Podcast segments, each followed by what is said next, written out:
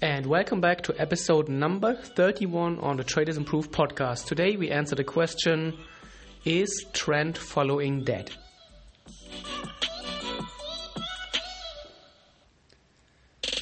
So, welcome back, and well, I guess I probably have your attention after the introduction. And this is a question that has come up for me repeatedly over the last month. Um, I've been getting into algorithmic trading roughly two years ago. And well, I am developing trending systems, trend following breakouts, reversion systems.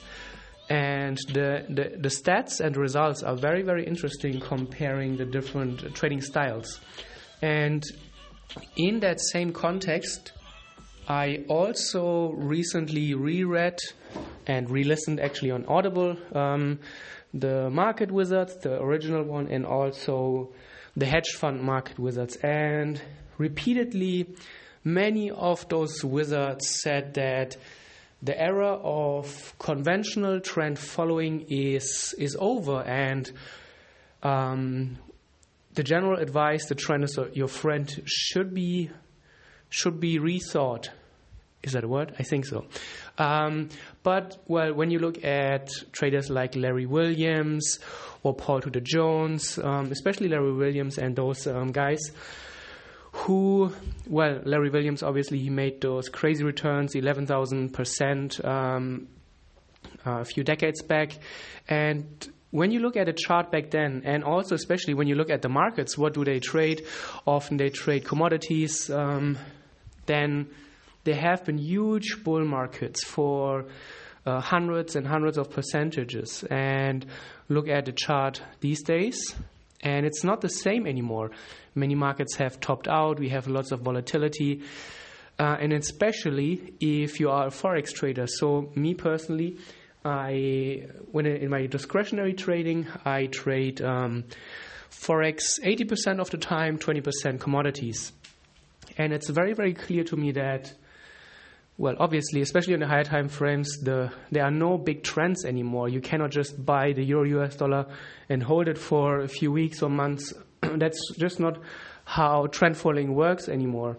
And at the same time, my algorithmic um, results and the testing and the optimization always showed that reversion systems are much easier to find and they often outperform general breakout trading or general trend following trading. So it is much easier to develop a reversion system. So, what might a reversion system be? For example, it is, for example, if you use the Bollinger Bands and whenever the price hits the, the outer Bollinger Bands with a 2.5 standard deviation um, to the upside, then you sell when the market reverses or you could use uh, just a general, very easy system that often is profitable um, in certain times.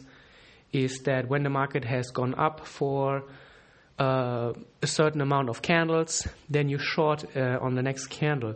Sounds very simple, but with the right um, take profit and stop loss approach, then this is often also profitable. On the other hand, um, it is quite hard to make a system profitable when you just look for a trend following. So if you, for example, look for uh, a market that has go, been going up for three days and then you buy it, those uh, markets or those strategies are much harder to find. And I would really encourage you to take a look at your charts, um, zoom out a little bit, especially in the last few weeks and months, um, especially me as a forex trader.